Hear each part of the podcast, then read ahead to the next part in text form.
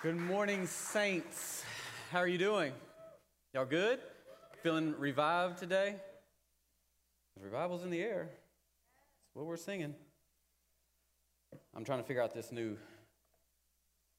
whatever it is, case that my wife gave me. They're hard to, they're hard to operate. Yes, thank you. They're hard to operate. Well, uh, I am uh, excited to be here today. I don't know about you. But I feel refreshed. Uh, I hope you're getting refreshed. And uh, even though the rain is slowing me down in so many things that I need to do, uh, it, it is refreshing to see. so I'm, th- I'm, thankful for it. There may be a time where we don't have it, but I am thankful for it. Uh, I want to throw a few announcements also, just a reminder of the, the students conference that we have coming up in July. It's in Colorado Springs. Really want to encourage you guys to get, if you have children between 13 and 24 in that range, we really want to take them with us and, and get them plugged in. But you have to register them online at livewithpurpose.church. We have a kiosk out front where you can do that, or your church center app, church center app, or online. So really want to get those kids plugged in because they they're going through a lot. They're going through a lot in this generation, and if we don't actively get them engaged and really encourage them in the ways of the Lord, well, they're getting bombarded by culture. So, I mean, we got a choice. We can't look back later and say, well, what what, why did they turn out that way? I'll tell you why they, they turned out that way. You didn't encourage them in the way of the Lord. So I'm, I'm just telling you.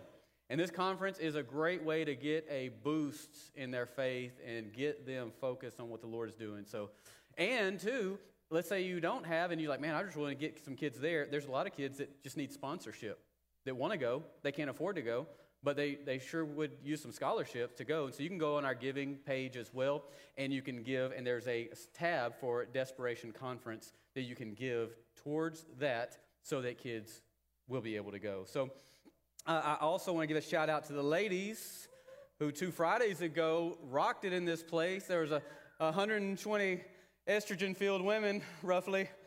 And uh, as we were, I was greeting them coming in, I was like, bless you, we're praying for you. They say, are you going to be speaking? No. What can you say to 120 women? I just, I just stay away from it all. like, mm, it's better to say nothing, as Scripture says. So I looked really wise by saying nothing.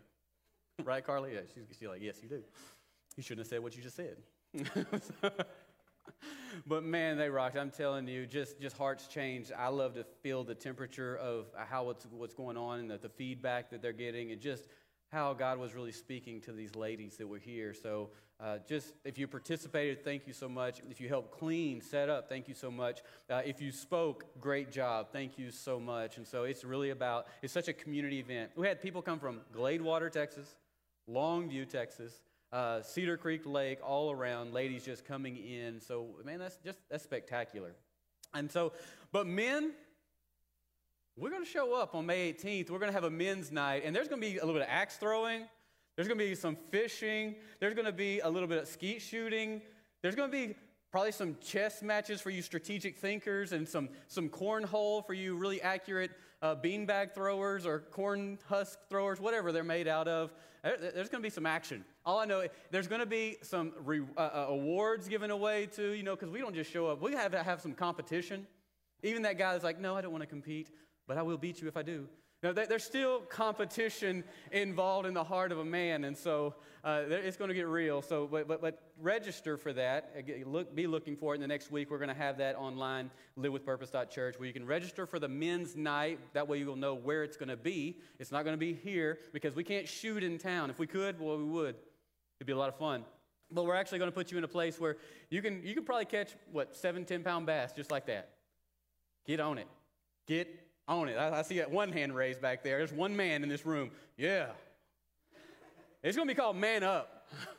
Look get these man, men to man up. So uh, we are in a message series, Blessed to be a Blessing. We have this weekend and next weekend is the last two messages of this series, and some are like, thank God. And I want to tell you today, the message we're preaching is going to give you direction on how you can live your best life right now. You know, we sang a song a while ago, and I don't know, I'm not, I'm going to mess it up, but it says basically, receiving all that you have. We come into you to receive all that you have. And boy, I wish the body of Christ looked like that. But I'm telling you right now, if you apply the principles about, of what we're going to talk about today and have spoken about in this series, you truly will be able to live your best life right now. And the purpose of this series is threefold. One is to release us from the bondage of selfish and stingy living, because that's bondage. Number two is this to help us understand the incredible life giving blessings released to us and others as we live generously. And then three is to bring us to a place of cheerful, love motivated, generous living. If we can do those three things, if we can accomplish that, well, we'll change the world. We'll truly be who the, the body of Christ is supposed to be and what Jesus has left us to accomplish for his return. That, wouldn't that be amazing that the church is actually the church? That the church actually would, would provide the answers to the rest of the world. Well, we have them, we have access for them, uh, to them. And so, what we're going to read today is a, a kind of a, kind of a heart wrenching story. And it's going to hit probably on many levels for you, but I'm going to pull some principles out of this, some spiritual kingdom principles, so that you can apply in every area of your life.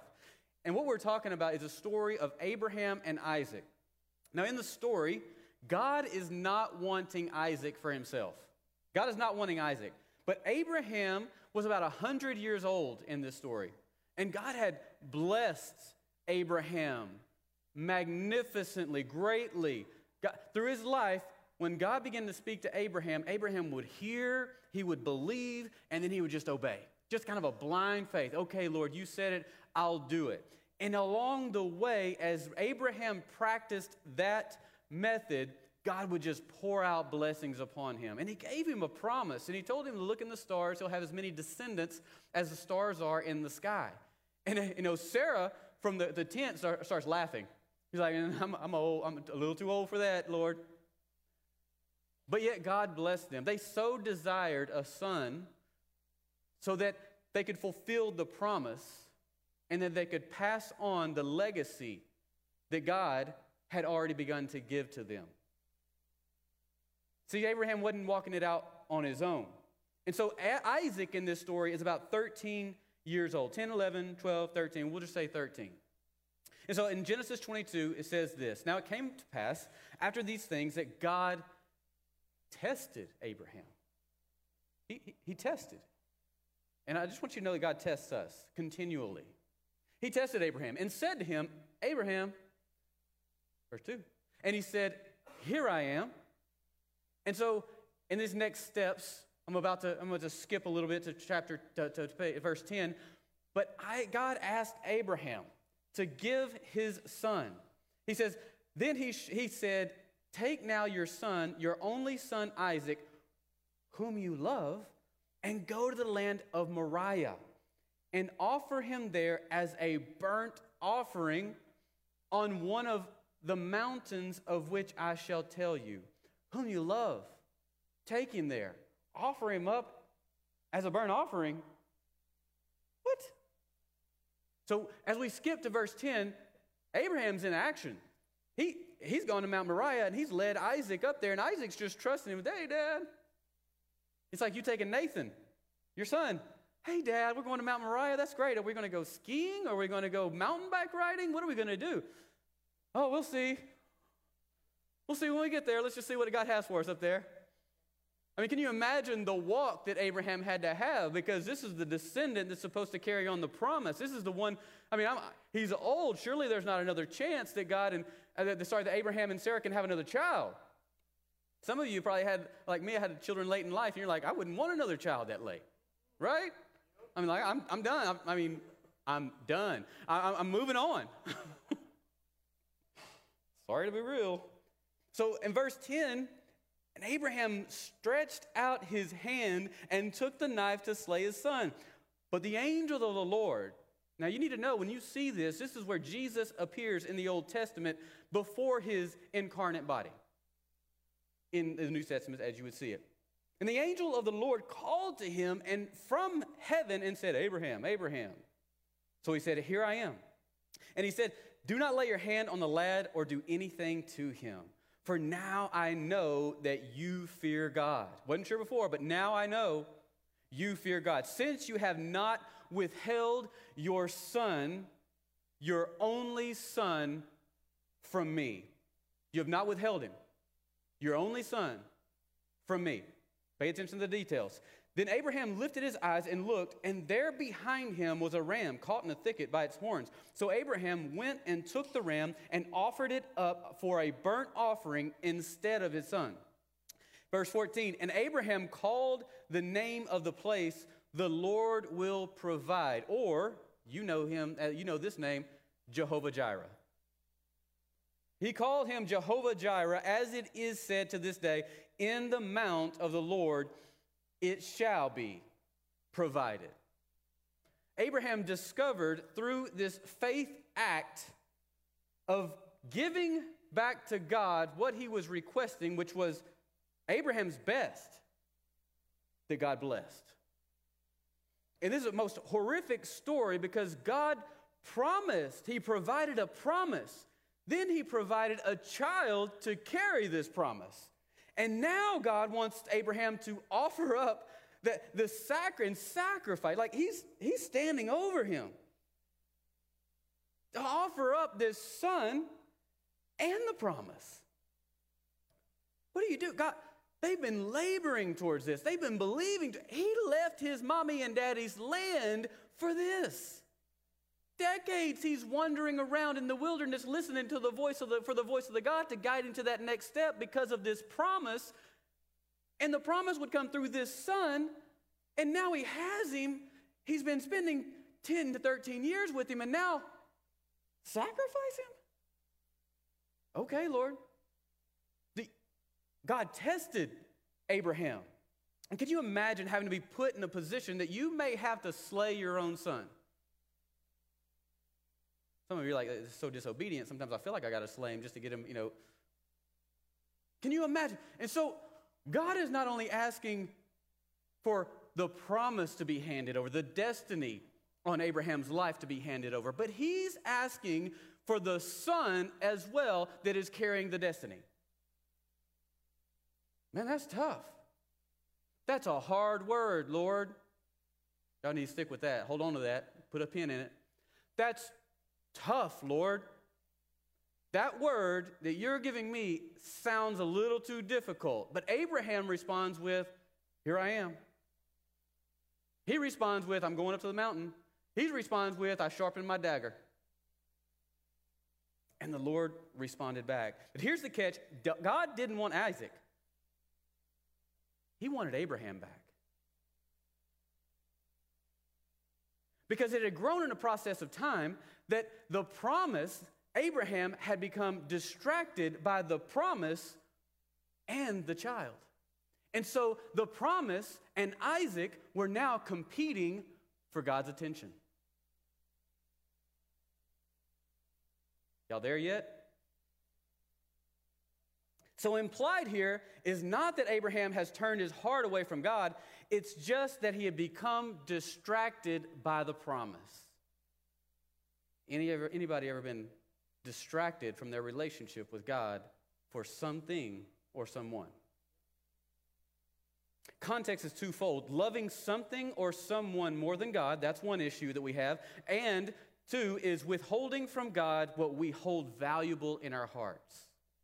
Because where our treasure is, Scripture says, so too is this fleshly little thing right here. And anything that we're withholding from God, we're holding it in our heart. And it's keeping us, it's distracting us, it's keeping us from fully experiencing all the blessings that God has promised to us. So here's the big question God is trying to draw an answer out for Who can God bless that won't take the blessings and replace God with it? Who can God bless that won't say, Man, thank you, God, for the blessings. I'm good now. Now I don't need you.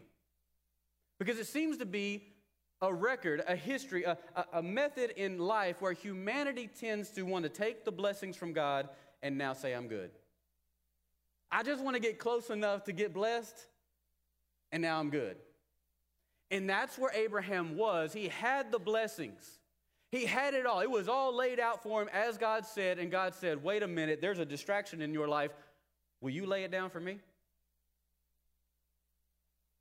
I want to tell you about, it is really good. I want to tell you about, I could tell you a dozen of these stories, and I, have mentioned it vaguely throughout the, the, this month and through, these, through this, not last year. I've seen and I've seen this time and time again. There was a young man that I was ministering, I was, I was uh, ministering with, I was discipling. He came in just raw, just got freshly saved, and, and just humble as could be, and wanted to, wanted to grow in the Lord, wanted to be used for the Lord. His heart's desire was to be used for the Lord. I said, like, come on inside, I can do something with that. And so there I am. I'm taking him with me. I'm, I, am he's, he's assisting me. I'm training him up on ministry, the very thing that he's asking the Lord for and asking for help for. And I'm discipling and discipling and praying with him and, and walking through things with him and, and seeing breakthrough after breakthrough. He's traveling with me and we're doing ministry together. He's praying for a wife. God brought him a beautiful wife uh, to support. He, he's praying for a better, a better uh, favor in his, in his company. He's getting favor. He's, he's getting a raise. I, I, helped him get another job in another place similar to his work, and he gets a better, he gets a better income. He's, he's getting more favor in this place. He's moving up the ladder. God is answering his prayers. He's serving. He's faithful. He's humble. He's giving God his all, and God is returning with blessing. He changes another place that he had got a, a, an offer to another business, got another raise more hours, more, more responsibility, more opportunity. And he's playing, uh, Lord, Nathan, uh, pray with me that God will bless me, bless my finances. And all of a sudden, arrogance begins to rise up. Pride begins to rise up. I just don't have time to serve anymore.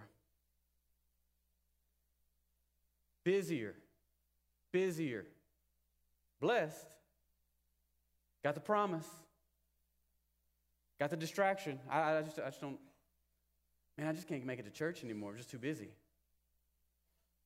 Took the blessing and walked away from the blesser. Oh, I just want to be used for the Lord. I want to grow in ministry. I want to grow. I want to know how to. But when God started to bless him, he couldn't make that shift to lay it back down on the altar. He couldn't give God back the best so that he could truly receive God's best. And who knows? Who knows what he's up to now? Who can God bless and won't use it against him but to serve him? Because God is not blessing you so you can veer off and chase the blessing. God is blessing you so that you can turn around and be a blessing. God's whole heart is to see who are a people that I can entrust things with that are truly important so that they will be a, res- res- I mean, sorry, a river instead of a reservoir for others. Where are they? Because he's searching the world for hearts. He's searching our spirits to see who Abraham laid down his own son unto the Lord as proof that nothing is more important than his relationship with God. And in verse 14, Abraham called the name of the place Jehovah Jireh, the Lord will provide, as it is said to this day, in the mount of the Lord it shall be provided. Now, this is modern day Temple Mount. This is Mount Moriah. This is where Abraham, yes, went to sacrifice Isaac. God met him there, blessed him there. And now, this is where the holiest of holy is. This is the more spiritual warfare, this most spiritual warfare zone in all the world. This is where, this is where the, the Temple Mount for the Jews and, and Christians known it. But you know who possesses it? Muslims. They call it the Dome of the Rock. I, I, I was able to go up there in 2016, and Christians and Jews are not allowed to go to the Temple Mount. But we were up there and we were talking and talking about the, the, the healings at the pool of Bethesda and, and, and, the gates, the things that took place at the gates. And we were standing over where it's believed to be the holiest of holies. We don't know, we can't go down in. But we're standing at the pillars where the holiest of holies were telling stories. And I can just see, they're just seeing these Muslims just angry, talking on their radio. And one finally can't stand it. He's had enough. He goes, You need to quit telling your lies over there about Jesus. And don't forget that you're a visitor here. I was like, This is exciting. It just got real. What's he going to do? I don't know. But I liked it. Can you imagine how much fear that would put in most people? But it was exciting because I get to talk about my Jesus here, where Abraham was about to sacrifice the promise, and Abraham faithfully said, No, I'll give it back to you. And God blessed him. And do you know that we get to, we get to eat from that blessing? Oh man, you're going to see it.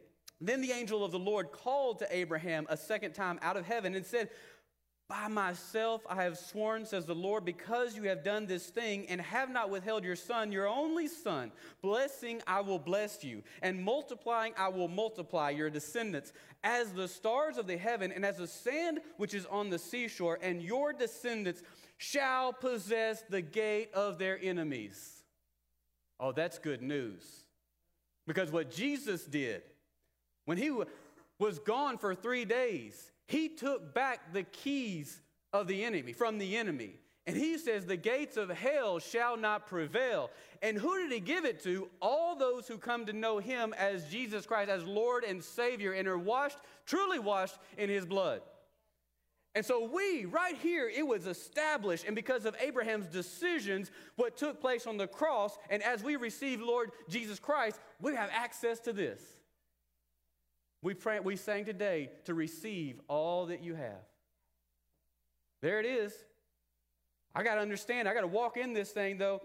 The blessing. He says, In your seed, all the nations of the earth shall be blessed. In case you didn't know, you are part of all the nations, and you shall be blessed. Abraham is the father of faith. And because of what he has done, we have access to the promise. And because of what Jesus did on the cross, he broke, he broke every demonic force, the power of every demonic force that's up against us, and gave us authority. And he says, Because you have obeyed my voice. That's all he asks. I need to just obey his voice, his word, his voice. Not only did God provide Abraham with a major blessing, but the blessings continue to this day for the following generations.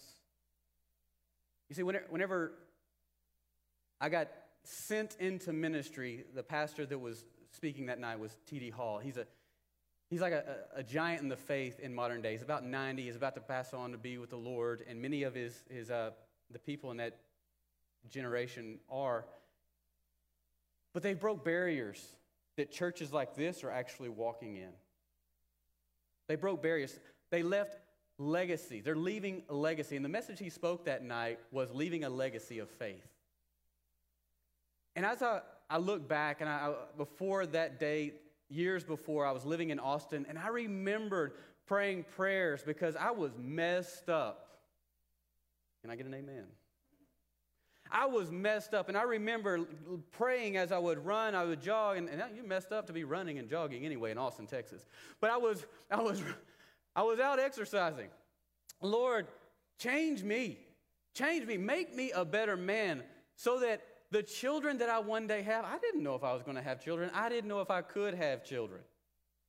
Change me so that the children that one day I might have, I can be a blessing to. Change me.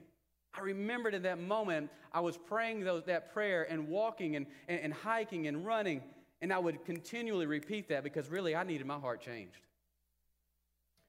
And there that we are, being sent out, and there I am being sent out into ministry to leave to another country, and the message is leaving a legacy. Do you know that as we're making decisions in areas of faith, and we're choosing to push back the gate of our enemy in that area, that we are walking out legacy of faith.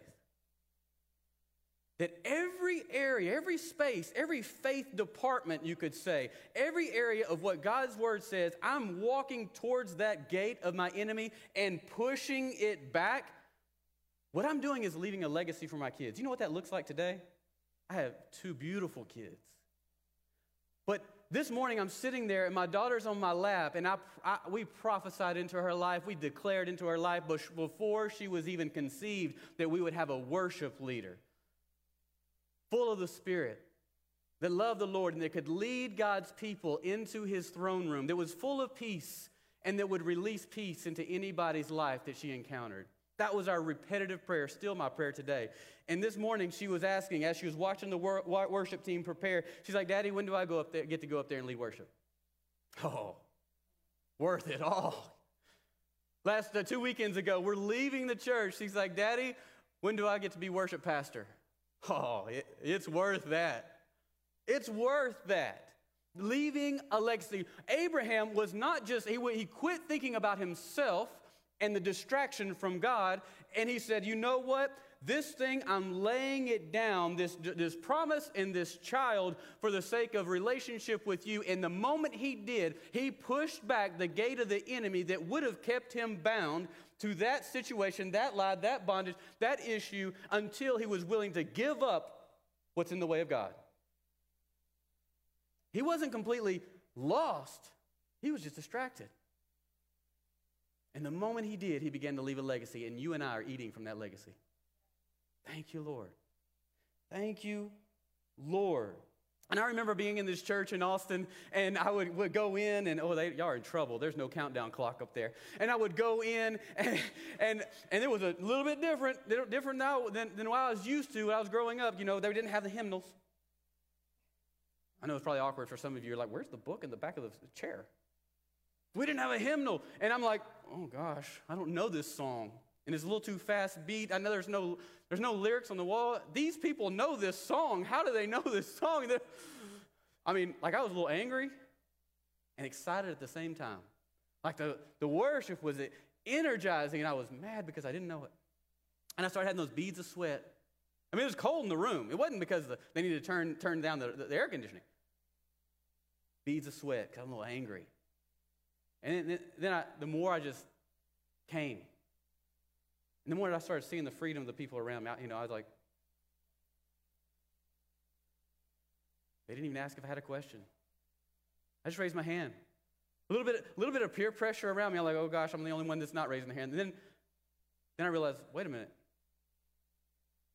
Man, it's not about them. And then, and then I broke free from the bondage of not raising my hands because of what people might think. And I broke free from the bondage of raising my hands because of what people might think. And so finally, it was just between me and the Lord. And then I started to feel the freedom of worshiping the God who had rescued me from the path of hell. Oh, if that's not enough for me to worship all out my Father. And then there was messages that would come along like this one. Oh, you, you want me to 10% return? What? I don't think so. Then I started hearing the testimonies. Then I started uh, hearing more message and understanding. And then there was a time where I remembered working and living in Austin, and I'm like, there's no way I can give 10% and be able to live. It's too expensive here until I did. And then I realized wait a minute, two things happened. I was free from the bondage of I can't, it'll never work.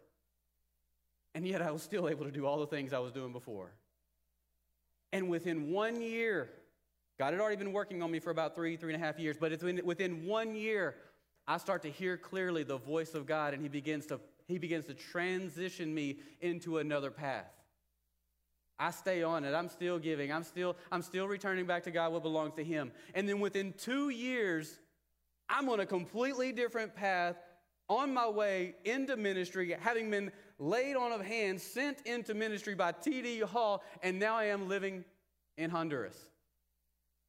Two years after I began to return back to God and test Him now in this, as His Word said, everything shifted. You know why? Because my heart wasn't selfish anymore. It had now become for the kingdom and for His church. Because where your treasure is, so too is your heart. But I was angry. I was angry. And there are some of you have been growing and doing well, and you've settled for living a good life rather than the best life that God has for you. But a good man leaves an inheritance for his children and their children, Scripture says. And it's, I just want to say, it's time that when you see those moments that are difficulty, that's a gate of the enemy. And instead of leaning back, it's pressing in to that gate and pushing that gate back. Because that gate is causing you a little anger, a little, I don't, I don't know, a little, oh, I just want to get out of here. I wish you would end this. A, a little bit of, I wish there was a countdown clock. You know, a little bit of, that's the gate.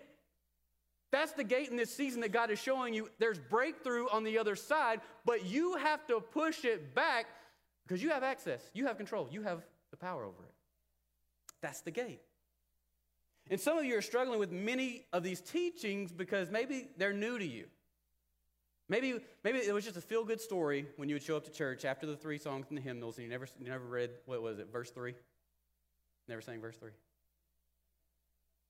I know exactly what. We're going to get out right at 12. I can say my hellos, say my goodbyes, and I'm at the buffet. And to be honest, it seems, it may seem hard, and you might get a little bit angry at this message, this series. You might get a little angry at me. But I'm telling you, that place where you're getting angry, that is the very place that God wants you to press in and pursue. And I'm telling you, try it, test it. Read the Word of God and see if it's not true what I'm delivering to you. Be a Berean, but don't give up. Press into the hard things and let God do a good work in you first. Because it all starts right here. Because you're not just fighting for yourself, you're fighting for your children and you're fighting for your grandchildren. And Abraham decided, I'm no longer living for me. It's going to be about Isaac and the descendants that God promised. And many of you are finally realizing, hey, you know what? It's not about me just living a comfortable life now. It's about me making faith filled decisions that change my comfort zone and move me into the next so that my generations that come after me can walk in the same blessings. And that takes a whole nother level of faith, a whole nother level of selfless living. Because you're not fighting just for yourself. Because when your best life will be lived when you're giving God back your best. Now look at this. Let's look at why God requires the best of Abraham and how it applies to us. Number one is this we already talked about it. God only releases his best when we give him our best. I'm going to show you a spiritual principle. This is in, this is in scripture all throughout. And so it, we see this story taking place. We've been talking about it, but we see this story taking place 2,500 years before the law. So Adam and Eve, they had a child. They had two children. In verse Genesis, sorry, Genesis 4, verse 2 says, Then he then she bore again this time, his brother Abel. She had already bore Cain. And now Abel was a keeper of the sheep, but Cain was a tiller of the ground. And in the process of time, ah, when it's convenient, in the process of time, it came to pass that Cain brought an offering of the fruit of the ground to the Lord. Abel also brought of the firstborn. When did he bring? He brought the first of his flock and of their fat. So we have quantity and quality. And the Lord respected Abel and his offering. I want you to watch this word uh, respected. Yeah, right there. Thank you. Verse 5. But he did not respect Cain and his offering, and Cain was angry, and his countenance fell. So this word respect is sha'ah. So what it means is it means to look at, to gaze upon, and to receive. It's a compound word. And so when God saw Abel's gift, he said that when he brought in first, the firstborn, the first of the fruit, the first of it. He, he looked at it, he says, That's my son. He gets it. He's going to be the fruit, the first of the best. But when he saw Cain's an offering in the process of time, it says he did not respect it, meaning he looked at it and looked away. He did not gaze, he did not look, and he did not receive. That's exactly when it says Shah, that's exactly what it was saying. And Cain was very angry, and his countenance fell.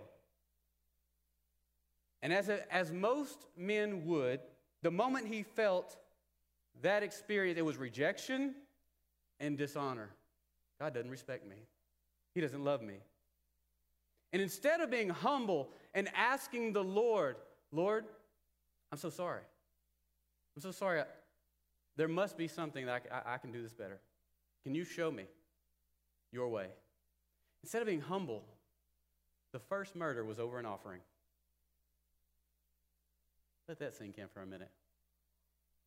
Because when you get, you hear these messages that reflect God's word, and that preacher's up there preaching, and you get a little angry probably murdering me in your heart. You know what I mean? Like, they just Jesus says, you think ill against your brother, you've already murdered him. Think about it. And I love teaching on giving because I get to see the I see and hear the testimonies of people and how they broke free from the bondages of being, being bound to self, selfishness, to self-living. But I, there's sometimes there's people that, you know, that I, I, can see, you can see it. By the way, when you've been up here, you can see re- people's response and reactions, and you know, kind of know where they're at. And I can see people wanting to murder me and like, like pull little dolls out and they're sticking with pins and they're thinking about me and all that stuff. You know I mean? how it goes. But it's okay. I'll do it anyway. I've grown pretty good, though, at seeing this. And in fact, there are people that quit coming to church during series, message series like this for four years straight since we've been, been in operation in the churches I've been to before. Whenever you start talking about giving, stewardship, tithing, all of a sudden, people just can't make it to church anymore. And you look around, you're like, well, well the church, I mean, there's so many more people here in Easter and in the beginning of the year. Oh, they'll be back. They're just waiting to hear the rumor of this message series being done. I promise you. I know the record. I watch it. I watch the I have the metrics of attendance and every time message certain message series come around and then they come back. You watch it. There they are. Well, the church is growing so much. No, it just kind of stayed the same. People just finally started coming back to church because of the message series. But those who get it and grab a hold of it and start to respond in faith to the message series, God begins to pour out his favor and his blessings upon them. And he sees a people that are concerned not about themselves, but about pushing the gates of the enemy out of their lives. And then he begins to bless that. Because he can't help but to bless it, because it's his word. I get to hear stories. Like I, a couple of weeks ago, a guy, maybe three weeks ago, a guy told me, he said, Pastor Nathan, when I hear a message series like this, it begins to remind me of when I began to tithe four or five years ago. He said, I was in debt, gone through a divorce, I was in a bad space in my life, and now, since I started tithing, hear it, since I started tithing, I own both of my vehicles. I tithe regularly now. I have some property that I'm about to pay off in 2023, and I have $77,000 in my bank account debt to living his best life because he began to tithe. I just don't know how I can do it. Well, you just do it. You just break free from the bondage of it. And then I get to hear other stories. That, Even last week, a guy was telling me, he goes, You know what, Pastor Nathan, whenever I heard, I've been, been saved for, for two decades. When I used to hear stories like this, and, and man, I would just say, all in my heart, it would just be, That preacher just wants my money. Right? You know it. That's, that's, that's a little anger that's in your heart whenever I start to speak messages like this, or you, you say, you know what, I'm just going to, I just can't make it out of my pajamas. I'm going to watch online for a little bit. You're not watching. You got like Oprah over here and, and me over here. Come on. But he says, Now I have found the joy and the favor of returning back to God what belongs to Him. And not only do I do that, we go, we give above and beyond the tithe. That's a miracle to take somebody's heart from that preacher just wants my money to seeing God pour out his blessing and his best on him because he's returning back his best. That's breakthrough right there. That is generational breakthrough right there. Proverbs 3 9 and 10 says this Honor the Lord with your possessions and with the first fruits of all of your increase. How do I know it's increase? Did you have it before? No. You got it now? Yes. Increase. Whether it's stimulus money, birthday money, wedding money, bonus money, whatever, paycheck, you didn't have it before, you got it now. Increase. So your barns will be filled with plenty, and your vats will, be, will overflow with new wine. Matthew 6:32 says, "For after all these things the Gentiles seek." Now, now God knows you like you're looking for stuff, you're wanting stuff, you have desires for stuff, and, and, and you're like, man, I'm just going after that. Want, boy, if I could just get that, if I could just do this, my life will be this. Well, yeah, it's not new. For your heavenly Father knows that you need all these things. But, verse 33 says, if you'll just seek first the kingdom of God and his righteousness, if you'll just do it his way, live out his principles, and trust him in these difficult things that make you angry and probably want to murder somebody, and all these things shall be. That means, oh, it's going to happen. It doesn't mean it may be, it doesn't mean it could be. When God says it shall be, He means it will be, but the will be is if you seek first His kingdom of God and His righteousness, meaning if you'll just listen to His voice and do what His word says, These things shall be added unto you. But instead, we get focused on the promise and the Isaac. Here's what I want to know what is the Isaac that's in your life that needs to be taken to the Temple Mount?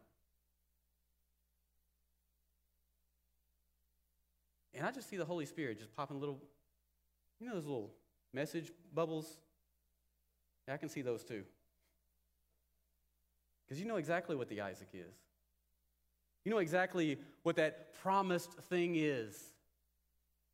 The guy's saying, that's become a distraction. It's kind of messing with our relationship. I just don't feel you like I used to. Luke 6:36 says, "Therefore be merciful."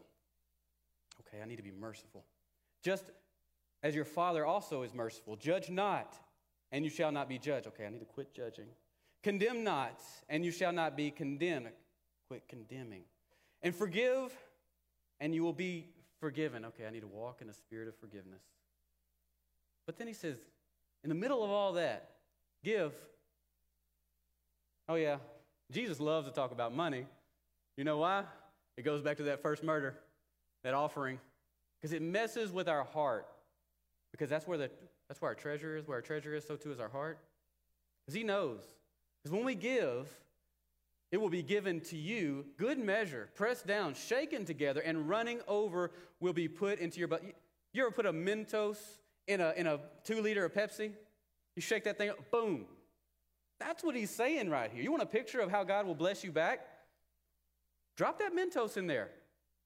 Give and see if God doesn't answer in this way. For with the same measure that you use, it will be measured back to you. Well, if you want to just receive and just be blessed a little, well, just give a little. Because he who sows sparingly reaps sparingly, but he who, who he who sows uh, bountifully will reap bountifully. I don't want to live a sparing life. Yes, I want my life to be spared in the day of judgment, but I want to live a bountiful life. So that's going to cause a requirement of me first. Because you only get to keep what you give away. That's a deep principle right there.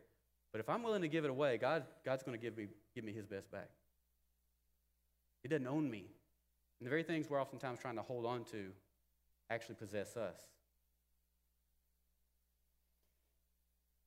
Revelation 2 22, 2 and 5 says, I know your works, your labor, your patience, and that you cannot bear those who are evil. And you have tested those who say they are apostles and are not, and have found them liars. Great job. Verse 3. And you have preserved and have patience and have labored for my name's sake and have not become weary. Verse 4. Nevertheless, I have this against you that you have left. Man, you are so doing so well. You got saved. You know, the, you know the best evangelists are the people who are freshly saved.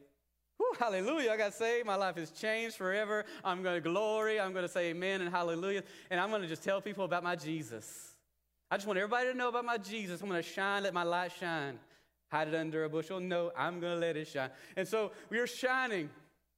That first love, that first love flare, just that, that oil of the first love just glowing.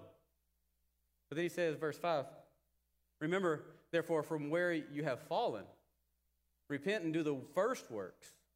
All that stuff that you were doing, where'd it go? Oh, you got saved and you sat in church and you didn't give? You didn't serve? You didn't use your gifts and talents that come from the Lord and you fizzled out. Where'd you go? The fir- where, where's your first works? Or else I, I will come to you quickly and remove your lampstand from its place unless you repent. The first is repetitive. God wants our first and our best. And when we do give that, He gives us His best in return. Number two is this it's fair. It's not fair. It's fair. It's not fair. It's fair. You may got a child that, that you know, you, you, you tell them to do something, oh, it's not fair. My brother doesn't have to do it. Not right now, but he will later. That's how we sound to God. That's not fair. You mean to serve? Attend next steps? Not fair. Is it fair for everybody else to serve you? Dang, Smokey. Is it fair that everybody else gives so you can have coffee and take care of your children and the kids' ministry? So you can come in and worship, have an excellent worship experience and hear from the Lord. Is it fair that it costs everybody else something but it doesn't cost you except for time? Dang. I'm just trying to give perspective. That way you can connect with your child the next time they say it's not fair. 1 Corinthians 6 18 Flee sexual immorality. Every sin that a man does is outside of his body. But he who commits sexual immorality sins against his own body. Next verse.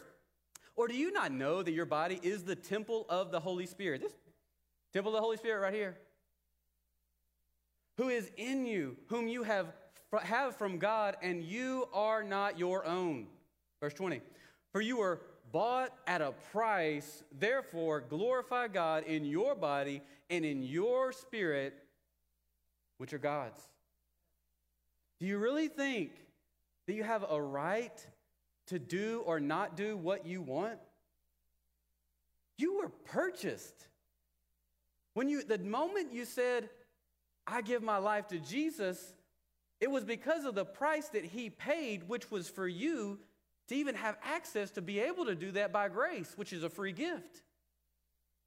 But the moment you do, you have to walk out the price that was paid. It's like if you're if you get in your vehicle and you leave that you bought and it doesn't do what you're asking it to do and steering it to do, there's a problem, right? Like I need to get this thing fixed. It's a clunker. It's not working. No funciona. It's not functioning right. My Latinos.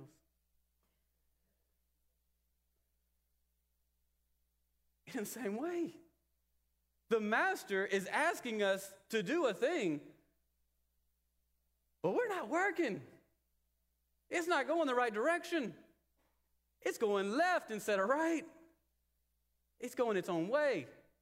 Y'all hear me? But I do hope you're, you're free spiritually and not in bondage. Because if you're walking in step with the Lord, that, that's freedom right there. But if I'm going a different direction, the Lord's saying go this direction, I'm in bondage. I'm in bondage to whatever is steering me along the different direction. But every one of us will stand before God and we will give an account. This is not a, a heaven or hell judgment. This is the Bema. This is when Jesus stands before you. You stand before him and he asks, What did you do with what I gave you? How did you steward what was given to you at the moment you said you will receive Jesus Christ as your Lord and Savior. What did you start doing from that day forward? Because that's what every one of us, it's easy on this side of heaven, but wait till you get on that other side. And you're standing in front of uh, the, the, King of Kings and the Lord of Lords, and you're like, oh, shoot, I wish I would have listened to that pastor, that I had anger in my heart, I wanted to murder him, and I had that little pins. And if I had just listened and done and began the good work, if I had just gone back to the first works that were in my heart to do. If I'd just obeyed his word, Lord, now what am I going to do? You'll be thinking that. God gave his best for us. He is all in. And it's only right that we say we're all in as well and we give him our best in every area of our life time, talents, treasures, giftings, whatever it is, God, it all belongs to you anyway. Thank you for allowing me to steward it. I give it back to you so that you can do anything that you want to do with it. It takes a lot of humility, a lot of repentance of heart, and a lot of it's not about me anyway. God gave his best in his son, and it's only right that we do that in return. And every time we return back to God, we're saying, I recognize you as my Lord. I recognize you as my master. I recognize you as my Savior. And every time, remember what Abraham, what God was afraid Abraham would do is withhold. Every time we withhold from the Lord what truly belongs to Him anyway, we're saying, God, I don't know if I can trust you to provide. I don't know if you are my Jehovah Jireh. I don't know if I can stand on the Mount of Moriah and say, The Lord will provide? Cerveza or just like, just curious?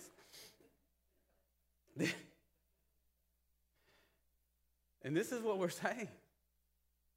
I don't know if you I don't know if you can do this though, Lord. I mean, I, I, have seen you do it, and I've heard stories and testimonies. And I, I mean, yeah, I've seen some things before, but this, Lord, I don't. But again, it's not about righteousness, it's about relationship. And so many times we will do just enough to stay righteous, to look righteous, to be righteous, to appear righteous, to hope we are righteous, but it always veers us away from that intimacy, intimate relationship that the Father truly desires. I can just look good enough. You see, it's God that's searching hearts. It's God that's concerned about the connection between you and He. Matthew, sorry, 3, why it's not legalism or performance. Why it's not legalism and performance. The most important blessings in life and in, eternity are ours freely by grace. Salvation is completely free, completely free. And it's not about righteousness, it is about relationship. Matthew 22, 37 says, Jesus said to him, You shall love the Lord your God with all your heart, all your soul, and all of your mind. Everything that is, that is you, love him with it. Return it back to him in whatever way he chooses. Because it's to be, it's for us to be in relationship. Could you be happily married to your spouse if they weren't giving you their best? No. Because a relationship, a healthy relationship, a healthy marriage is two people sacrificially giving their life away for the sake of the other. It's two people that are willing to give their best to the other. And if anything is less than that, it's a dead marriage. You could do life together. You can stay married for 50 years and celebrate the fact that you have a, a, a 50 year anniversary. But did you really have a healthy marriage?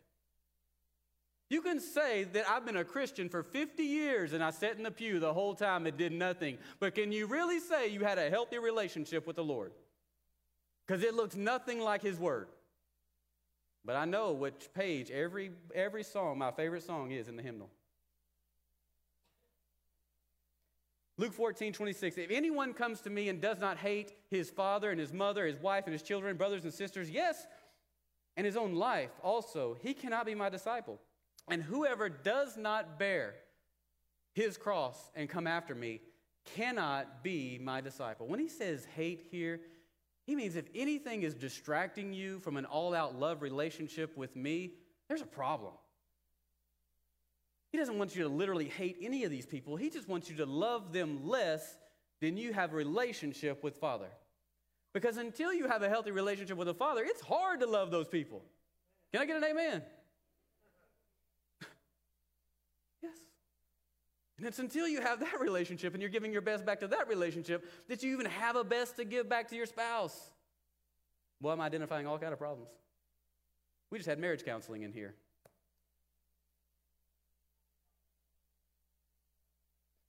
God's motivation isn't righteousness, it is relationship. And relationship moves beyond, righteousness every time. He knows that our passions cannot be separated from our priorities. And Jesus knows that wherever your treasure is, that's where your heart is going to be also. And it is His desire that we are passionate, that we are passionately preparing His bride, His church for the bridegroom's returning. Because you can look at the times. The bridegroom is returning. Y'all don't know, Jesus is the bridegroom. Jesus, he's going to return. And his heart is, I hope my people are passionately preparing my bride, the church, for me to come in and establish my kingdom. And it's not happening if we're not giving to his kingdom, to his church. Time, talents, treasure, treasures, giftings. We're not taking care of the bride. And we've been given the responsibility to steward the brides. And by the way, givers don't get caught up in backsliding. If you're giving, serving, if you're using your time, talents, and treasures for the Lord, then you don't have time to backslide. You don't have time to get caught up in, in other things.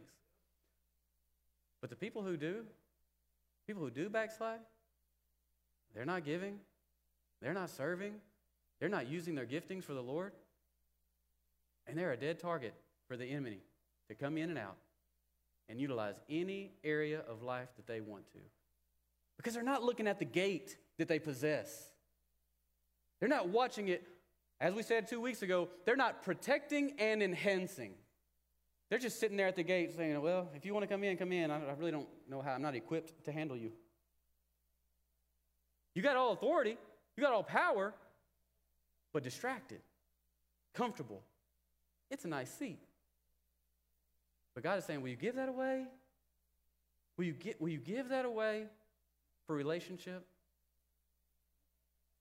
It's really good. Let me give you, let me tell you four ways how to give God your best. And we'll get out of here, I promise. Number one is make, make Jesus the Lord of every area of your life without it, any exceptions. Meaning, if I died today, is, is it the path to heaven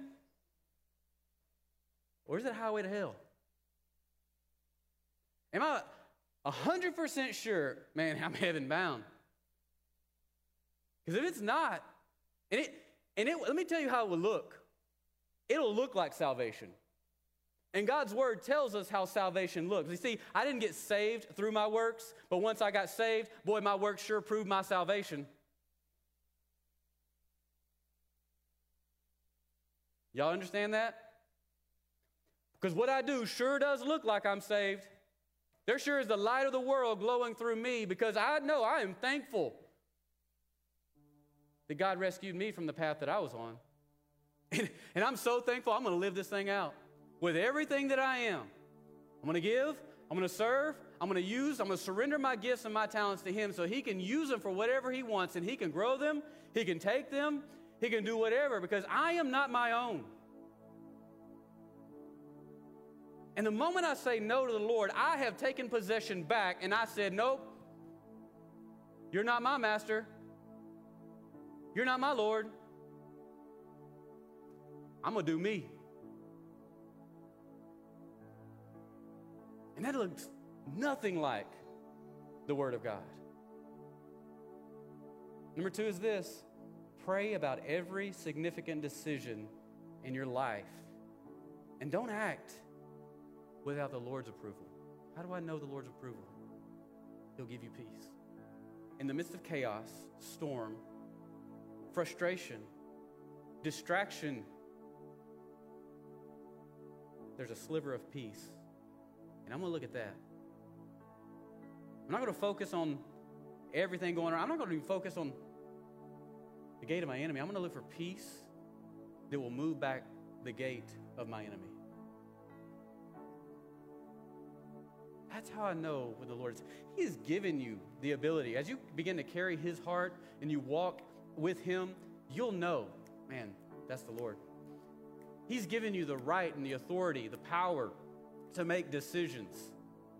On earth as it is in heaven, he says. What you bind on earth will be bound in heaven.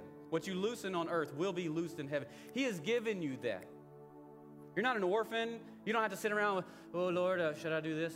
Should I do this? Should... To every little detail. But if it's significant decision, you certainly should because it's going to be a life step of faith that you are leaving a legacy in that moment over. Number three, give God the best of your time, not the leftovers. Whatever your best is. For some, it's morning. For others, it's night. For others, it's midday. Whatever your best is, man, I'm in my flow. Boy, I could get so much done. That's what that belongs to the Lord. Number four, give God the best, the first and best of your finances. I look back as Allie and I were married, I was still, I was tithing already. I told you the story. It was new to Allie because she didn't have any money. She grew up in the poorest country in, in the Western Hemisphere. But we began to tithe together as we got married. And then incrementally, we began to trust the Lord a half a percent each year, 1% here and there. And we got up to 17% of returning back to the Lord. See, it's easy to say, well, I'll give 10%, I'm doing my duty. Righteousness. But relationship said, Lord, what are you saying? What are you saying, Lord?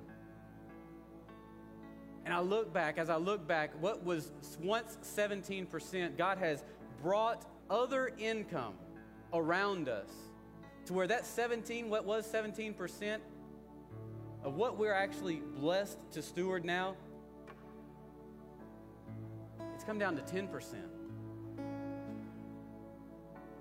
You should do the math on that.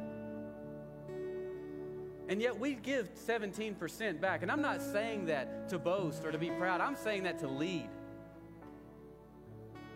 Because God's word just said, return back 10%, the tithe. But relationship says, no, Lord, I want, I want you to have my whole heart. So what do you want me to give? What are you saying to give? To give? Because you, you know what God's word says about money? It says he's looking for a people who are willing, have no problem returning back to him and using possessions and material stuff for his sake because what he sees is what we see as cash, currency, the stuff that is attached to our hearts. He sees a people that are willing to get rid of that. That's a people I can entrust people to. Because he's looking for a people who can lead people who care for people. And they can't be so attached to worldly possessions that they're not willing to lead people. Number five is surrender your gifts and talents to serve God and to expand His church and His kingdom. I'm going to ask you two questions. If you all would just stand.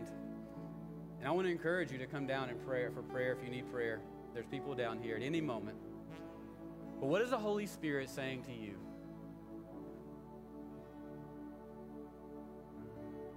What's that anger spot? What's that part that's in your heart? Like, ugh. That's the focus of the season. That's the, the gate of your enemy that you possess that God is saying, I just want you to hone in right here. That's the place that as you move it back, you're leaving a legacy of faith for the generations to come behind you. And your ceiling, you probably heard it before, will be their floor. I wonder how my kids are going to be. I don't know. What is your ceiling? How are my kids going to turn out? Well, how are you living your life out? Don't look at them today. Look at them as what God says into the future. And you just believe right there what God says about them into the future. And you keep living out those faith legacy steps. And the next question is this as the Holy Spirit is answering your question what does that look like in the context of this church family?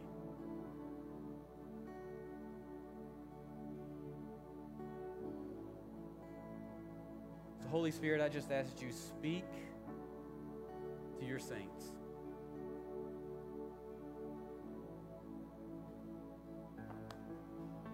You give them wisdom, grace, a measure of faith, them beyond the place that they're at in their spiritual journey.